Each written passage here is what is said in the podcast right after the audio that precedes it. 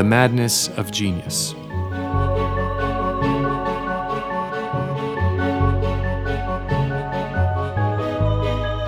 This mini episode is a recording of a brief lecture I gave on April 20th, 2021, during the first Creative Codex event on Clubhouse. Clubhouse is this audio app that lets you do seminar and discussion style events, and Creative Codex now has its own club on there. If you have the app, simply search Creative Codex Club and click follow. We'll definitely be having more events, and you can also follow me on there under my name, MJ Dorian. We're trying to build a little community there of creative thinkers and brilliant minds, and I am certain if you are listening to this, you will fit right in. The event that the following lecture was featured in was called The Madness of Genius, and it featured two special guests Emily Dickinson scholar Justin Horm, H O R M, and holistic psychiatrist Dr. Kelly O'Donnell. Here is my opening lecture from that event The Madness of Genius. To be an artist means to be possessed by something unreasonable, to be devoted to something entirely impractical. Take, for example, the case of an oil painter who locks him or herself in a room alone for hours on end.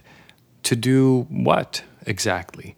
Someone like Salvador Dali, spending countless hours arranging pigments on a piece of wood with the aid of some hair attached to the end of a stick. For what? Or how about Emily Dickinson, toiling away at her meager square writing table with her oil lamp into the late hours of the night, as the homestead is asleep, rearranging this word for that, sculpting this phrase to fit into that syllable structure. For what? This is the madness of artists. They are possessed by something unreasonable, and they are devoted to something entirely impractical. Imagine all the money they could make simply working a 9 to 5 job like everyone else, the stability they could enjoy. Artists are the only people in the world whom we give the rare permission to be strange. We expect them to be bold. In fact, I think we even need them to be. Because when we see an artist embodying something strange and bold, it gives us the permission to be ourselves. It presents us an opportunity to accept the parts of our psychology we often keep in the shadows. We know that artists are different because popular culture reinforces it. We have specific terms like starving artist, which highlights the skewed value that artists place on their creative work. For example, have you ever heard of a starving plumber? Or how about a starving accountant? I haven't. The assumption in most of Western society is that you pursue a calling or a profession for money. And if you aren't making money in it, then you stop pursuing that calling. So, what makes artists different? It's part of this difference that makes them strange, something we give them a rare permission to be. But even more than permitting them to be strange, we expect them to be strange, to be eccentric, bizarre, or lovably odd. We even have terms for that, like the artist type. I'm sure you've heard someone at some point say, Oh, did you see the new professor?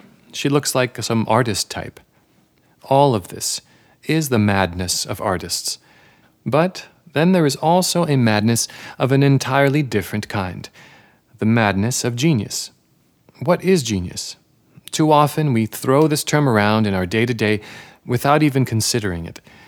Oddly enough, the origins of the word go as far back as ancient Rome where the word genius was used strictly in reference to someone's guiding spirit. So, if you had a talent for pottery or archery, it was said that you had a genius in that field, meaning that the talent of your guiding spirit, your genius, was able to work through you.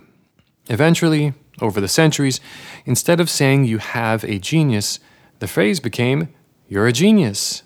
and the spiritual implication was forgotten. Today, when we call someone a genius, it's often a label we use after the fact, after they have achieved significant work of which the world has accepted as something exceptional. In my personal opinion, reflecting on this topic for years, I think one key characteristic of genius is the ability to make meaningful connections between unrelated things. This is Einstein making connections between the force of gravity and the fabric of time. This is Leonardo da Vinci dissecting cadavers to understand the interior of the human form, to give his painted human subjects an uncanny realness. This is Emily Dickinson using Christian hymn meter to express deep and profound personal anguish. The mind of a genius is fertile ground for innovation and discovery, but it is also a pressure cooker for madness. Geniuses are very often outliers in society, existing on the fringes of social convention. Part of the reason might be they find more satisfaction in pursuing their work than going to social events. They might find more satisfaction in developing their intellect rather than working toward a promotion in their job. And sometimes these exceptional gifts in one domain come with a cost. Studies have shown that people with high IQs tend to have above average occurrence of mental disorders, such as depression, anxiety, and even bipolar disorder. A study published in 2018, led by Ruth Karpinski of Pitzer College, surveyed more than 3,700 members of Mensa. They discovered that mood disorders and anxiety disorders were extremely common among Mensa members, significantly more than the general population. Among the general population, about 10% of people have mood disorders, and about 10% of people have an anxiety disorder, with some overlap between the two. But among Mensa members, about 20% reported having been diagnosed with an anxiety disorder, and nearly 27% had been diagnosed with a mood disorder, such as major depression or bipolar disorder. And just to give that a little more context, that means that 1 in 10 people in the general population have a mood or anxiety disorder, while 1 in 4 people with high intelligence are diagnosed with a mood anxiety, or mental disorder. That's a big difference, right? One in 10 versus one in four. And we don't fully yet understand what these correlations are.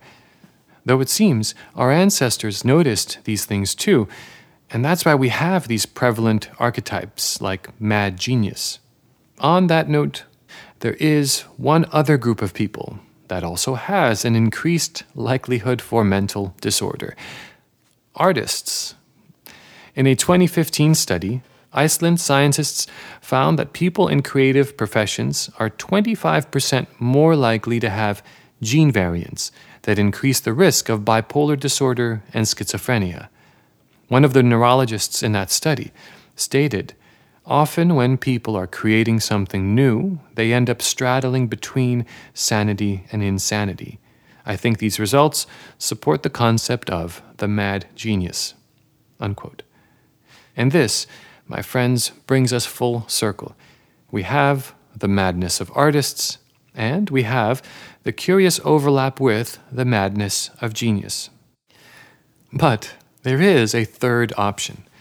Every once in a while, when the stars align just right, and the circumstances of a generation call forth such a rare individual, a person with both types of madness is born having the propensity for creativity and the startling gifts of a genius. Someone like a Nikola Tesla, or a Leonardo da Vinci, or an Emily Dickinson. It is these rare individuals that it becomes our responsibility to discover, to nurture, to encourage, and to support. For they can see what we cannot.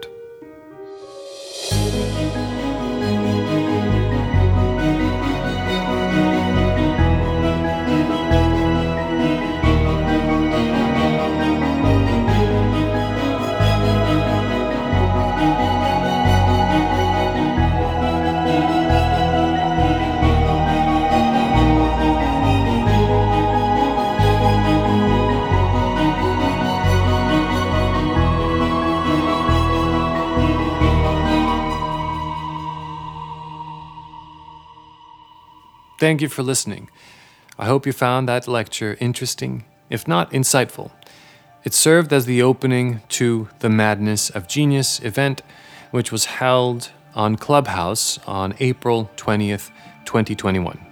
If you'd like to join in on any of these future events, head over to the Clubhouse app and make sure you're following Creative Codex Club, as well as myself under my name MJ Dorian. We're going to be hosting more events there regularly, hopefully at least once a month, so that we can join into these discussions together.